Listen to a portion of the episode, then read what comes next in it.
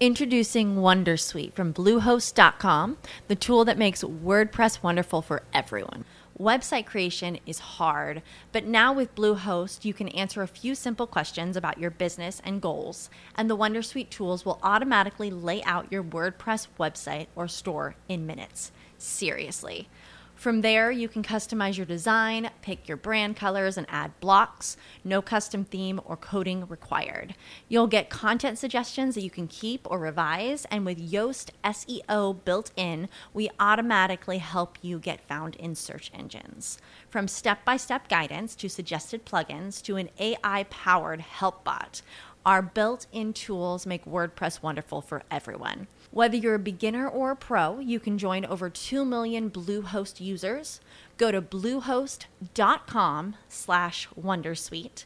That's bluehost.com slash wondersuite. Liberty's leave policy was tremendous. Having the ability to take 16 weeks off, fully paid to bond with my child, was an incredible experience. At Liberty Mutual, you can find a career that supports you at every step, even baby steps. We offer up to 16 weeks parental leave for new moms and dads. And because not everyone's pathway to parenthood looks the same, we offer robust fertility, surrogacy, and adoption benefits too. Learn more at libertymutualcareers.com and pursue your tomorrow today.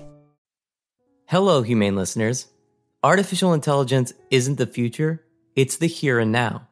And Manning Publications wants to help you get up to speed with some of the most coveted skills in the industry. From machine learning to computer vision, Manning is working with the most talented experts to help you get an edge in the world of AI. Whether you're a beginner or a seasoned programmer, Manning has content for everyone. And now, if you go to deals.manning.com/humain and use the code PODHUMAIN19, you can get 40% off of any of our hand-picked books and video courses for HumAIn listeners. There's no better time than now to get started. So again, that's deals.manning.com slash H-U-M-A-I-N.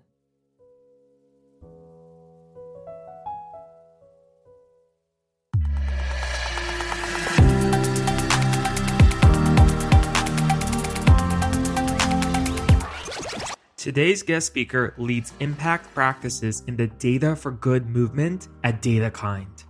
Listen in as Jake Porway and I discuss how constructive uses of AI can create positive social outcomes, why it is unfair to ask big tech to solve community challenges, and what impact practices are creating equitable outcomes in the USA. This is HumAIn.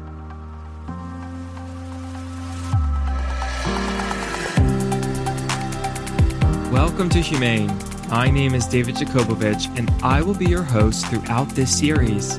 Together, we will explore AI through fireside conversations with industry experts. From business executives and AI researchers to leaders who advance AI for all, HumAIn is the channel to release new AI products, to learn about industry trends, and to bridge the gap between humans and machines in the fourth industrial revolution. If you like this episode, remember to subscribe and leave a review.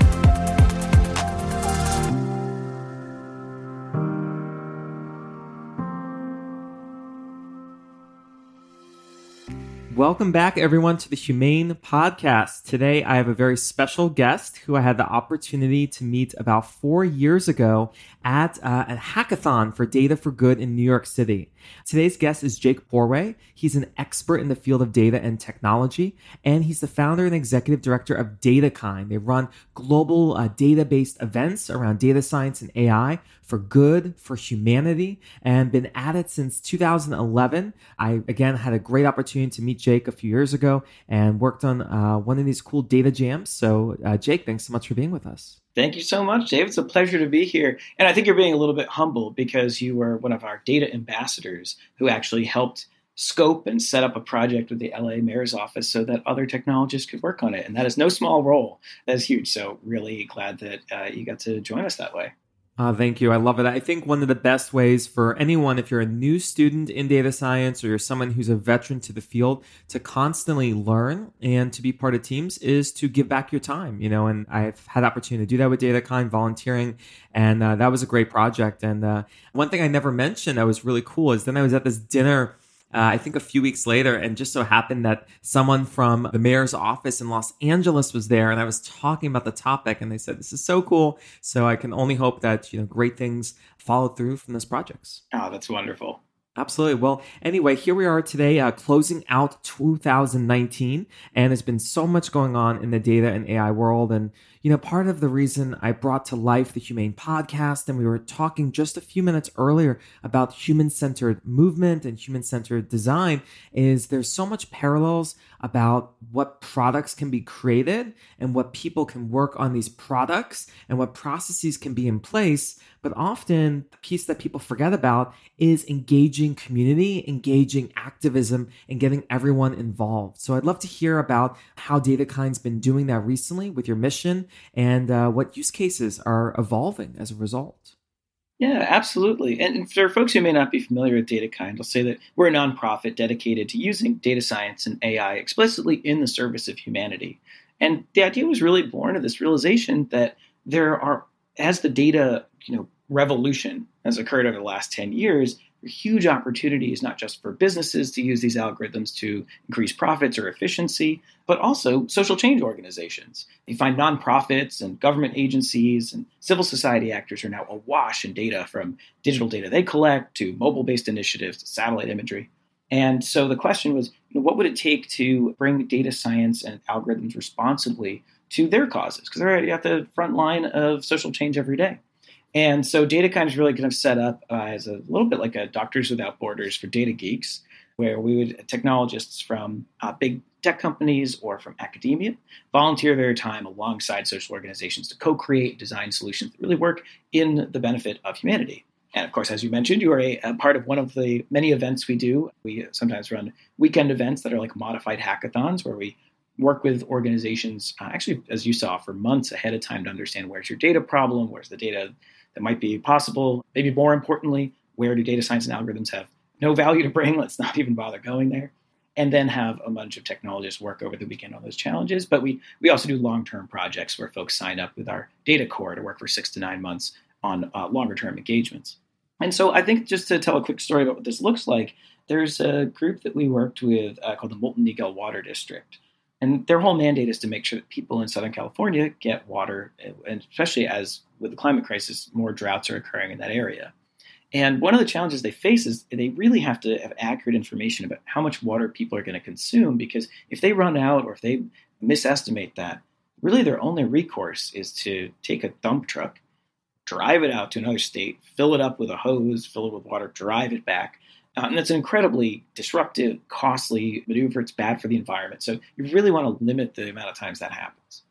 And so they were wondering, you know, could, could data and algorithms help us predict, you know, how much people are going to consume more accurately?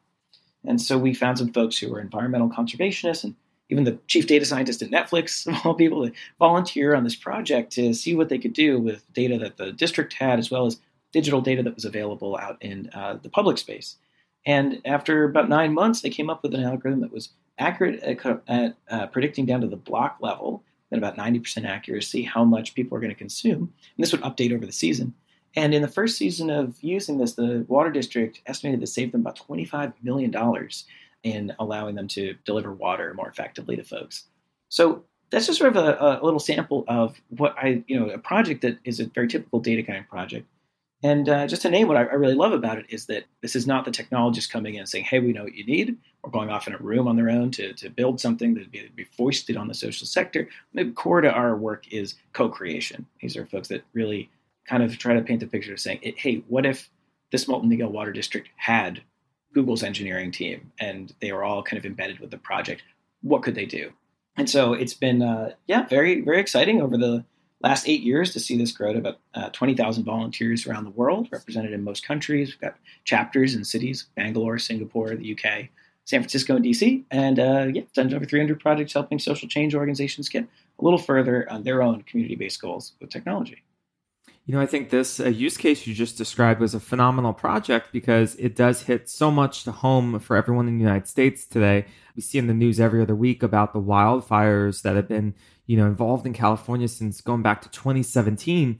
And I recall actually when we worked on one of those data jam projects, even in 2015, I think wildfires and forest fires, this is one of the topics that are being explored. So it's amazing to see that, you know, um, regardless of unfortunately, you know, climate change and, and everything that's going on, that you know you're able to bring people together for a common good and to create results that are saving uh, municipalities and saving lives. And I think that's amazing for water. I think that's amazing for clean drinking. And that's for everyone of every socioeconomic status. I think one of the biggest takeaways I just took away from your story, which is coming off the heels of another conference I attended in New York City about open source in the past few weeks, mm. is that open source has created so much access. And the exact word you just used before was that you can have the quality of Google engineers even at your NGO or nonprofit because of open source, because of all these projects. Yeah. You know, and I think that's a huge part of what DataKind's been working with. Yeah, I think, you know, when you talk about humans in the loop, I think this is really our goal is to help humans on both sides. And, and in a way actually be a little bit of the really get DataKind out of the way to be honest. We just see ourselves as empowering those who would otherwise work together if there just weren't so many blockers in the way. So of course there are social change organizations that are working on everything from reducing homelessness to making sure that there's more racial equity in our country to stopping infant mortality that are care deeply about these human causes uh, could be boosted by technology. And then on the other side, tons of compassionate technologists who realize they've got skills in uh, whether it's you know coding or uh, analytics or uh, machine learning, who could be using those skills for those problems, but of course don't can engage on that on their own.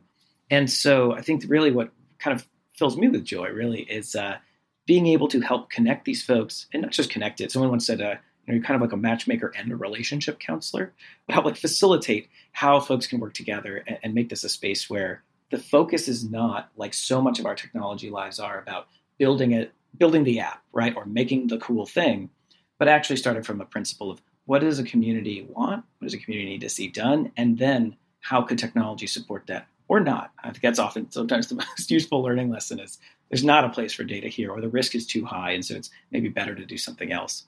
But that's what I really like is that it's, it's all about folks who share a vision of the world being better and technology having a role in it working together.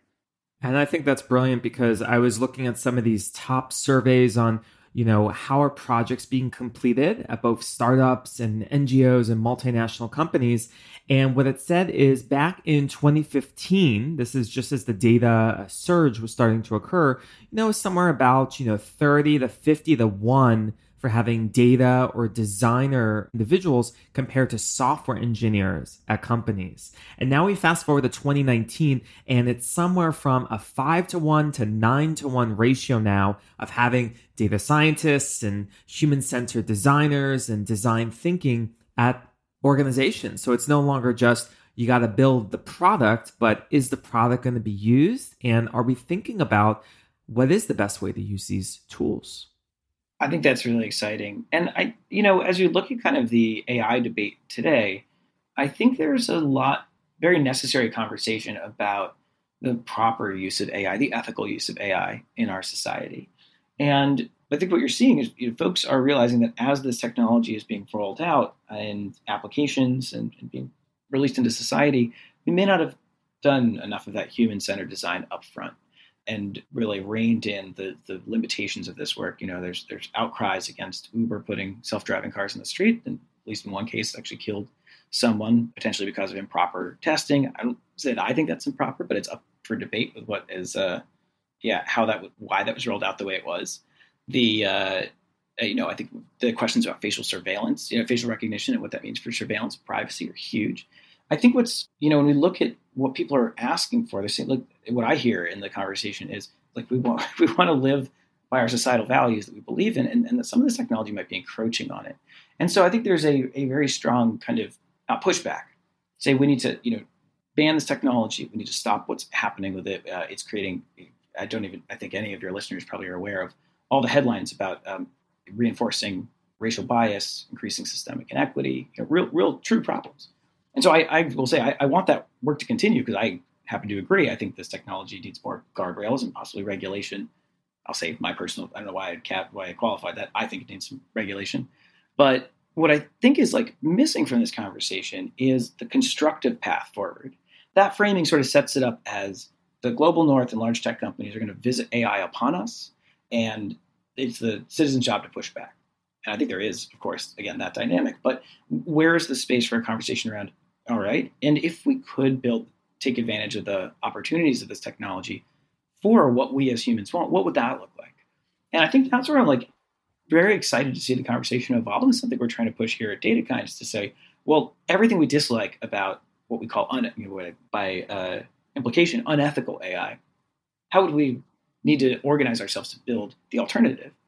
And so I will say, you know, at, at DataKind, one thing that we're working on is trying to look at what the kind of next level up of a, a solution could look like beyond just working with one organization. So, like the example I told you about with Moulton Niguel, like that solves one problem for Moulton Niguel Water District. That's great. What if you want to take a step back and say, you know, Moulton Niguel is trying to tackle water availability in drought climates. That's a problem that affects lots of groups outside of Moulton Niguel's Water District. It affect it depends on actors even within that water district that are not just Moulton Niguel itself. Depends on consumers. Depends on law, et cetera. If you want to step back and say not just how do we help them be more efficient, but how might we actually use AI to re- or machine learning? I, am sure you've caveated many times on your on this podcast about that the meaning of that term. But I'll just say if you were to say how to use this digital technology for that challenge, well, that's a very interesting and, and fairly complex problem. And so you could imagine there could be things like maybe this uh, water demand predictor could work for many organizations. But to even figure that out, you'd have to work with so many different groups to understand their workflows. You'd have to get so many different data sources from them because they all have different data. And then in the end, it wouldn't be enough just to build the water need predictor. If you really want to build this kind of ethical AI, in the way that communities define what it does, you need to also make sure that community members and social activists are involved in the process from design all the way to the oversight of the system to say we're not done until it, until it achieves what we want it to achieve. And so that's a very different model than saying we'll work with an organization one on one. And so at DataKind, what we're trying to do here is something we call impact practices, where we find areas like issue areas that we think seem that there are a lot of folks are organized around them that have enough data and funding and interest to then say, oh, great, let's do portfolios of projects with all these partners. Help them individually, sure, but also learn from that about where there might be these prototypes or opportunities or data sets that, that could actually grow to help folks at scale, help many people. Uh, maybe, I mean, we're certainly not going to go so far to say we could solve a social problem, and I'm making big air quotes with my fingers. But I think until we get technologists and, and communities and social uh, organizations working together, we may not even know the answer to whether there's even something we could do and what it would look like without that. So I will just pause there to say I think in this whole ethical AI conversation, we need a constructive voice, and getting to do that beyond just one-off projects and towards issuers is a is a, a fundamentally different human-centered design problem than I think we're often faced with in the field. I think that's so right. And, you know, another research that was just announced in November 2019 was that, you know, GitHub, uh, this big open source platform where a lot of developers put their code, said that the state of the Octoverse came out. This is their annual report on the state of developers. And they said, we now have over 40 million developers on the platform. And, you know, everyone said, wow, that's, that's amazing. So many developers. But they said, of those 40 million, 10 million joined in 2018. Wow. So it, that that is the growth that we're seeing in the developer community, and all these developers do have the opportunity, as as you put it, to have that voice, right? To speak about not just the ethical implications. We see a lot of you know packages coming out and all these programming languages like Python that say this is the metric, this is the tool to make sure you're being ethical, responsible, humane. But I think the phrase that you just shared, I've heard a couple times this year unethical AI. I think that is a new emerging discipline that when you think of human centered design, we do have to think about what is not just ethical, but what's unethical. It's almost like, you know, back in school with our synonyms and antonyms. It's this or it's not that, right? So I think I think that's so important because when we think of these impact practices, all these areas are critical to society. And if they don't receive the attention of racial bias, of system inequality, of clean drinking water are not something that we focus on, well, then they're going to degrade over time. And we'll have situations like, shall I say, uh, the area of Venice, Italy, that is underwater because of the amount of, you know, corruption and political infighting that they've spent now almost 20 years, maybe some even say 40 years, to get these water floodgate systems up for the city. They haven't been able to. So I think we are able to in the United States. I think these impact practices are areas that we're drawing the attention to, as you say, you know, with the right data, the right funding, the right interest.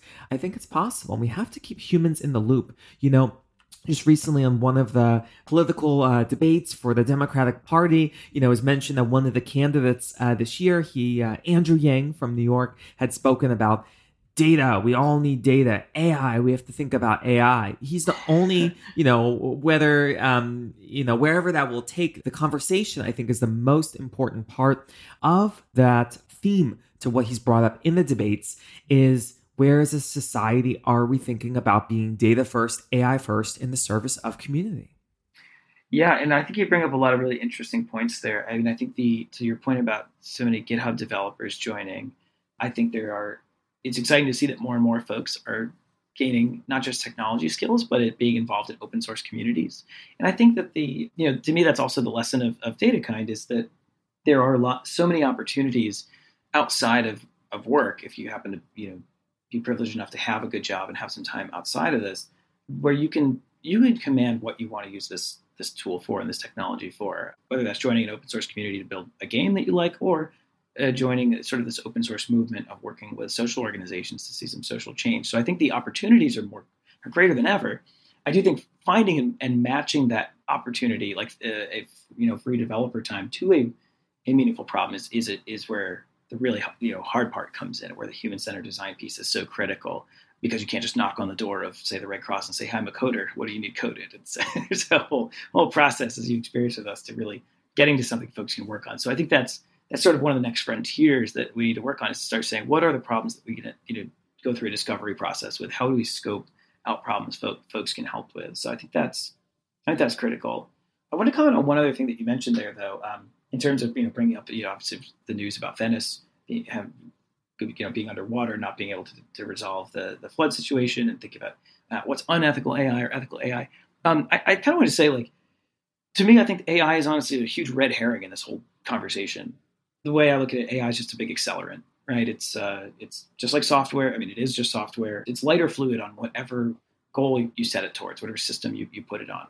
And so I hesitate a little bit even hearing it said back to me as like unethical AI versus ethical. I, I think in the end, it's there are different systems that are designed to do different things, and they will use AI for the goals they have. So it's you know companies, and I don't mean this disparagingly, are are by law designed to grow and get big to make profits. That, that's why you incorporate a company.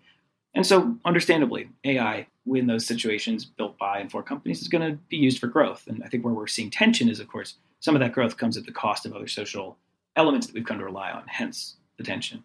But I think what's also important is even you know going to the social sector and saying, hey, there's good stuff we want to fight on, like we don't want you know Venice to be underwater, does not by nature imply that just that the AI will be able to apply there. I do argue that of course AI built by and for folks within the social sector at least is more incentivized to reach the out, the social outcomes we want over anything else.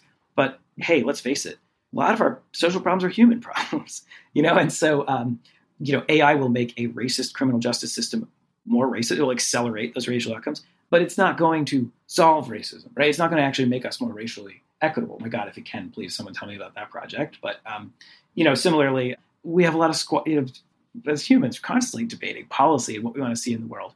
Uh, someone with bad faith using AI will use that to advance their their uh, bad faith policy, but I don't know that there's an AI solution to getting folks to see eye to eye or uh, reason about the the kind of world that we want to live in, because that is an inherently messy human process with no no clear objective function. So, just wanted to say, I think the the kind of you know humble stance I would take on all of this is like, as an accelerant, eh, there are some systems and working social elements that AI could help with, but you know they are select, and the trick is finding them and really promoting them, as opposed to thinking that it could you know that is naturally ethical if you're doing it for a quote for a good cause, or that it can solve all of the social human challenges because unfortunately those are really the toughest ones to solve. You know what I loved in that what you just shared, Jake, is I heard so many great things about what's needed for uh, community building and for open source. You know, uh, two of the big phrases that you just used were policy and process, and that's usually I think where everything gets started. Right? We talk about what's needed to create the change, and then you have projects, and these are all the projects that DataKind's working on in, in the short term and, and the medium and the long term. And then ultimately, I think the next part is standards, right? Creating open mm-hmm. standards, which, you know, can be, you know, available for many organizations. And some of that is these software packages that we're seeing online on platforms like GitHub for different code bases. But I think we're just getting started with standards. I think when we talk about human centered design ethics, there isn't very much standards today. Everyone has an opinion, but, the, you know, the European Union came out with their whole report on what they think the standards for data and AI is. They came out with a 67 page report just a few months ago. And I said, "Wow, that's that's amazing. But what action can we take? What strategy? What what cultural changes will happen from these standards?" So I'm just curious, you know, what your take is on open standards and and how that might be defined or or reshaped over the next year. I think you know standards, like you said, very naturally come out of uh, community processes and, and say, hey, well, this is a, a, policy by which we can all work together. I don't know that I have a lot of, you know, kind of profound feelings about standards in this space, except that I think we are struggling right now with setting standards for humane or ethical AI because we're, again, we're sort of focused on the AI as opposed to the goals and constraints of the system it's being designed in. So, for example, there's been a large push for ethical AI standards uh, for computer scientists and AI engineers, machine learning folks to adhere to. And that is a very natural, I think, step towards you know, standardizing our practice. The problem I found is one, there's no standard set of ethical principles. I think at this point there's got to be 50 to 100 that I've seen now. Uh, they're, they're, all great. Like they're, there's not like a bad one or one that's particularly better or worse. It's just that everyone seems to have wanted to create their own. But but more than that, I think standards are only as good as your ability to enforce them. And one of the things I found really interesting about the ethical AI standards debate is there seems to be this belief that the engineers, or at least there's one school of thought that if engineers were trained in ethics or had more ethical frameworks, maybe we wouldn't have some of the outcomes we have in companies today. But I think about what it would mean for an engineer to stand by their code of ethics in a, a corporation. You know, the, the one is like one challenge to the accountability of this standard is there's a chance, unless you have a particularly um, a company with a strong whistleblower policy, and, and, obviously everyone has to have one legally, but a strong record of standing up for its people, you have to risk at least your reputation, if not your job, to speak up. So you say, hey, I don't think what we're building here is is good. I don't want to build the whatever the facial recognition algorithm that I think that I, I feel is racially biased. So that that's one is like there's a real cost to doing that. And we've seen some incredibly, I found disheartening examples of Google actually removing folks and letting them go who uh, spoke up about um, ethical practices at AI uh, at Google. So I'm uh, so that's one is you got to take huge personal risk. I think then beyond that, it's challenging to actually know what is an ethical risk. I mean, some things are sort of low hanging fruit, right? You know, if you test facial recognition on uh, different different complexions, different races, if it's not performing accurately on all of them, well, then maybe that's not a very good algorithm. That's pretty low hanging fruit. But what about stuff like, um, you know, coming up with a better routing algorithm for Google Maps? If you know, you, there may be systems level effects you haven't anticipated, like for the fact uh, people realized in the early deployments of that algorithm, cars are being rerouted off of crowded highways mm-hmm. into uh, side streets that were basically congesting incredibly poor, usually uh, low low uh, economic status communities that lived by the highway. So you created like a social, an unintended social consequence. So you probably aren't able to actually estimate that at the time that you're, you know, get the assignment from your boss. Hey, you know, upgrade the algorithm, decrease uh, people's route times. And then, like, lastly, is like, I don't think you want the engineer making that decision. I mean, even if the engineer were aware of that, like, do you want the Google engineer in isolation making a decision about whether routing through, uh, you know, a small side street in these cases 70% of the time is, is good or bad for our society. Like, no, that, that needs much more oversight from the rest of the world. So I'll just say, like, I think we're in a little bit of frontier land with any of these standards, be they these ethical codes, be they how AI should or shouldn't be used, be they just data standards for what's um, sort of proper labeling of data sets such that you'll have, you know, even just racially equitable and gender equitable outcomes from the algorithm. It's, it's tricky. And I think what we really need more than standards right now are actually just standard accountability methods. We need uh, ways for citizens and folks who and consumers to have oversight and agency to speak up when these algorithms don't do what we want them to do. I think that's ultimately the the kind of solution at this point before we even get to standards. Yeah, I cannot agree more on this. You know, I had the opportunity just a few days ago in New York to go for the first time to an Amazon Go store. And these are these new stores that Amazon launched where there are no cashiers. You know, I, I took the Amazon app, hmm. I scanned a QR code, and I went into the store and then and was like, wow, where's the technology? How is there no cashiers? I looked up to the ceiling. There were I don't know, at least 500 cameras connected to a huh. mesh of so many wires and signals just to be able to capture my every movement in the store to make sure it knew which item I was grabbing. And you know, I just got like a you know a two dollar vitamin water, just one item. You know, picked up a Coca Cola, put it back, grabbed the vitamin water, just to see if it could could recognize it, and it did. And, and I was so blown away by the technology. But of course, that's for me as a white Caucasian male, right? So it doesn't mean that would right. be for, for everyone. And so I said, okay, here's a case that's maybe working, and and perhaps with more label data we can get there. But then the other day I had a case that for me actually was almost upsetting, but was was comical. Is that um, I love the Google Photos app. So Google has their Photos yeah. app, you know, where you can you know back up when they're free cloud storage, and then if you're ever trying to recall your photos, oh, what was the picture of my dog, right? You could type the phrase dog and then it comes up and I see my, you know, beautiful Scottish Boston Terrier. Um, and then I said, what about my old dog, the one that died a couple of years ago? And so I type, you know, Sheltie, Shetland Sheepdog, and it comes up and then it shows and then I had the name of the dog. So I typed the name of the dog in. And then not only did that dog come up, but it thought a different Shetland sheepdog that I took a picture of in Central Park was the same dog as my dog that died two years ago. So, you know, for me, it was comical in a sense, but it, it was just showing right, right. that facial recognition technology does have a long way to go because how is the AI going to know to label those those dogs as different animals? It thinks it's still the same species of Sheltie, right? There's still a, a white person or a black person. So I think there's there's a lot of work to be done there. And some of the work I think we're going to see. I had uh, a few months ago on the HumAIn podcast, I had the CEO of CloudFactory, Mark Sears, on, and I know they just recently raised a $65 million round uh, a few weeks ago to expand data labeling because, you know, uh, yeah. you can have the AI machine learning, you can have the feature engineering cleaning, but if you don't have the label data, well, where's it going to leave you at? Yeah, I think that that's totally. And you're right, it's low stakes when it's you and me buying a vitamin water or looking at our photos, but when these are being used for, say, um, predicting recidivism and being used in criminal sentencing, or you know, I, there's so many horror stories out right now, like the different allowances given by Apple Card to different genders, like then that actually has like real implications on people's lives. And I think there's there's a great actually talk just came out a few days ago. Uh, I, hope he forgives me if he hears this. I'm not sure how to pronounce his name, but I think it's Arvind Narayanan who's a professor of computer science at uh, Princeton, who wrote a, a, a, gave a talk called "How to Recognize AI Snake Oil."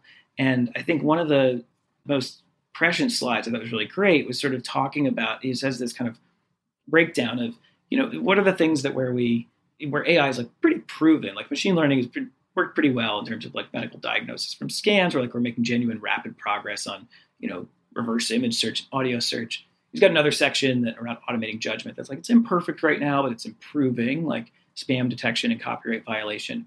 And then the, there's a whole category that are, he, he, labels, you know, fundamentally dubious. Not to say that these don't necessarily work, but you should already sort of have your awareness up. And these are particularly around predicting social outcomes, you know, predicting at-risk children, predictive policing. And I think that's that's maybe the the frame that we need to be thinking about with all this stuff is, uh, you know, to your point, in these imperfect systems, you know, what are the outcomes for which we may be able to say, well, I think I'm taking on less risk with this system, or, or I can understand why machine learning would be better at that task than another task. Because right now, I think it's all, again, it's under this gigantic and too expansive umbrella of AI, digital tech, which you know people use to mean anything from you know generalized uh, AI to just a computer did something. You know, uh, so I think maybe one path through this as things get risky that's constructive is A, get a little more literacy on just what segments we're doing pretty well on versus where we might want to be a little more skeptical. And then also, I'm a big fan of the um, the About ML project that the partnership on AI is doing. And I, I, feel so bad I can't remember what the acronym About stands for. But the point of the uh, the working group is to come up with uh, sort of an explainable version of what algorithms are doing that sits between the kind of marketing hype of like how much progress this AI is going to make and how much it's going to save you money, doesn't really tell you much about the algorithm, and the alternative, which seems to be like spec sheets and like the you know, the code documentation, which is way too technical for uh, most audiences. It's kind of a middle ground between a number of companies saying we've got to have some way for folks, you know, like users or even just the public to understand enough about what this thing is doing or not to know how we should use it or not. So wanted pick some constructive steps forward because it's, it's too easy to point to all the you know negative articles about this stuff these days. But I think some of those uh, kind of projects to increase literacy are really helpful for understanding how and why these systems work the way they do. Yeah, and you know, I think uh, you said it best is that we're often very prone to blame, but that's because, you know, we want to have a better life, a better quality of living. And this technology that we're starting to see is so new, right? This AI implementation, whether we call it AI, machine learning, deep learning, data science, bundle it all together. It's only been out the past few years. And I think it will get better over time. But we as citizens, we should have uh, the advocacy and we should have the agency to participate in this dialogue to make sure systems are implemented properly. And, and as you mentioned from the professor at Princeton, whether it's policing, job success, terrorist risk, at risk kids, recidivism, all these different topics, and they all have different outcomes, some that are more urgent and some that are more important. You know, we look at the classic case terrorists. You know, you go to an airport, we have facial surveillance attached to our passport to know if we can board a flight. I don't think many people are going to oppose asking the government no, I don't want you to have this. You know, you know, they, they want to make sure terrorists are not boarding planes. So I'm like, okay, right, right. makes sense. But in other cases, that's where the challenge is like job success, job hiring, gender bias for credit cards with Apple. I mean, are you kidding me? We're in 2019 where, you know, I had this conversation a few weeks ago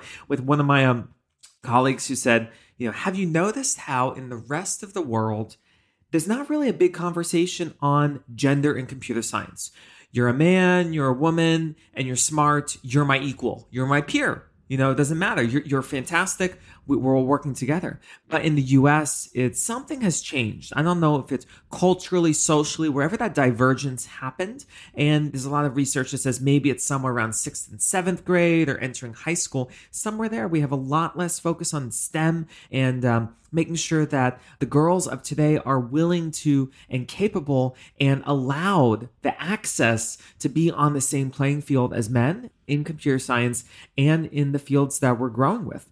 And so when you share that comment earlier in the Apple card, I mean, that just triggered in me to say, like, are we not beyond this? Would you not think Apple engineers are beyond this, that they would exclude that parameter from the machine learning, but perhaps not yet? And, and you wonder where the breakdown in communication and human centered design goes wrong. But like you said, we should be constructive to look towards the future to see what's next. And I, and I think we're going to be moving there. I think predicting social outcomes is is the next step. I mean, we've heard about them all throughout this whole journey for election cycle 2020, right? Whether those social outcomes or taxes or healthcare is affordable housing. I think there's a lot more work to be done there. And, and I'm always really excited to to see the use cases that you're describing DataKind's working on. And anyway, I just want to tie that all together to hear about, you know, what's next? What are some of the the next challenges and projects or exciting things that uh, yourself and DataKind are working on? You know, it's funny. You, you said it best at the front. It's still incredibly new, and so yes, it's it's 2019, but it, 2019 in an age of a technology that we've really barely gotten our hands around.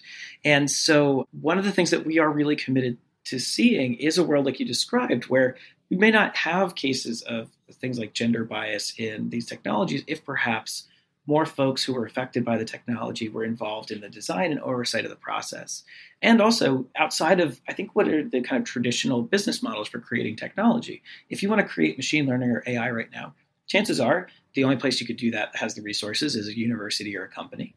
And as I was sort of saying before, AI is an accelerant for the goals of those those institutions. So, you know, you're mostly going to work on tools that, if you're a company, you can sell to people, or a university, maybe advance your research. Um, but we want to create a space where communities can actually build the AI technologies they want for the social outcomes they need. And so, as I was saying, you know, the, a little bit alluding to this this impact practice approach, we're really transforming DataKind now, We're taking the network and trying to move from just doing individual projects to saying, hey, for significant social challenges, how can we support the ecosystem of players trying to tackle them? So, uh, for example, one of the first issue areas, this impact practices we're working on, is in the uh, community health worker space. The challenge here is that the World Health Organization has said, look, we we are far behind where we need to be if we're going to hit our health goals for 2030. A whole set of goals the UN put out called the Sustainable Development Goals that touch on various health outcomes ranging from infant mortality to uh, reduction of disease that we believe if we hit, we'll live a better life. And we're really far behind that, especially because a lot of areas just don't have good health infrastructure. Just are not hospitals. I mean, you and I think about going to a clinic or a hospital here in the U.S. as if it's, you know, an annoyance but available. But you know, imagine in parts of uh, you know East Africa, there's just none of that infrastructure. You just you, would have to walk miles, right, to get that care. And so there's been these innovations in uh, something called community health workers, folks in the community who actually go deliver health outcomes by going door to door, kind of like an on-call doctor. And so it's been identified as this intervention that might actually bridge this gap. People believe if you could have more community health workers, well trained, well resourced, might be able to bring down this gap between where we are and where we need to be with healthcare.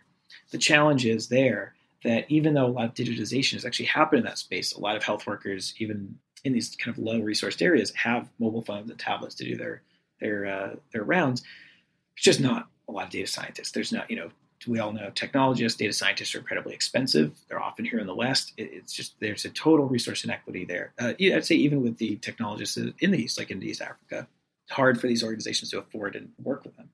And so we've been, you know, sort of approaching a number of, of collectives working with collectives there that are trying to help community health workers become more effective to say, hey, we, you know, we'd be willing to work with you on understanding if and how data science algorithms could help with any of this work. And what I really like about this model is in the past, we might have said, hey, we're just going to work with one group, try to help them with their community health workers. But in this approach, because of course there are thousands of technologists in the DataKind network, we've talked to about 30 organizations now, I think about 15 of which are going forward with projects that we can put teams on sort of all in parallel.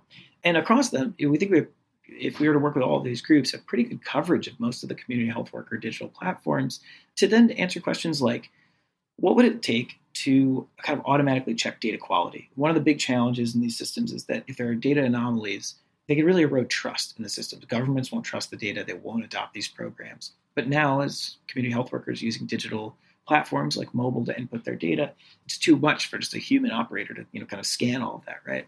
So the question now is how might you use uh, you know anomaly detection on these systems to help human oversight? And again, where we might have worked with one group to do that before, now we can work with say the five major players on this and say, hey, if we can solve that, what does it take to really solve this challenge across all these organizations? And more importantly, we, again, we're not beholden to having to build a product for you know our, our shareholders. You know, I say we again, DataKind's more the facilitator. It's it's not us. We don't really you know we're a public good.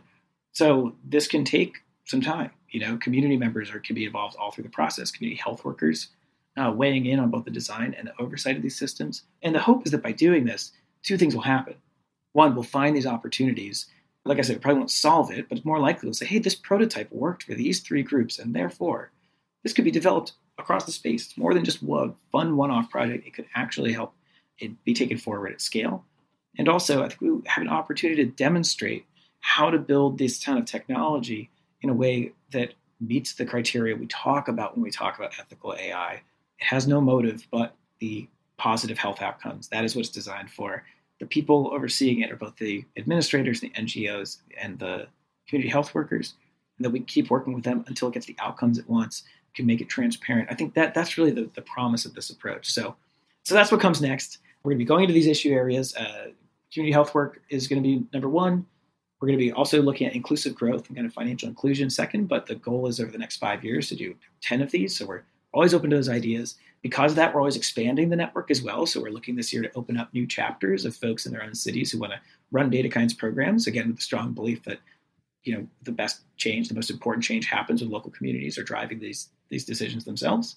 And no matter what, whether that's the kind of thing that excites you, you just want to be a part of the Data for Good movement, come aboard. You know, join us at datakind.org, get involved, uh, or many of the other Data for Good, AI for Good groups that exist out there. I think what's most important is that folks take part in some way in this because uh, we're all part of this system. And the more that we can use our skills to do good, uh, the better it's going to be. I uh, could not have said that better. And, you know, I think we're moving into a world where everything's being defined by data. It starts with collecting, it starts with the digital trust that you're talking about, with the community health work in parts of Africa and globally. It moves from data labeling into considering the machine learning and AI. So I think this whole workflow is becoming more mature. It's exciting to see the social good, these predictive outcomes that are only becoming possible now.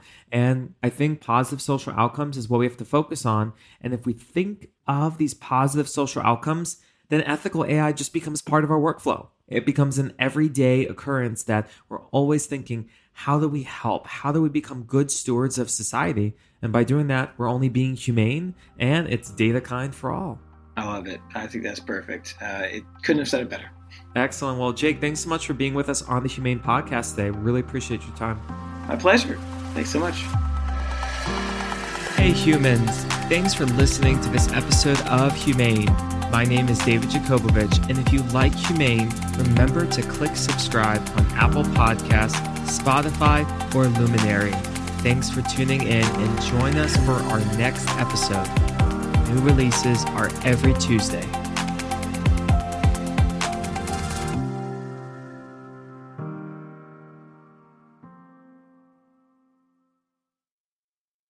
Everyone knows therapy is great for solving problems but getting therapy has its own problems too, like finding the right therapist, fitting into their schedule, and of course, the cost. Well, BetterHelp can solve those problems.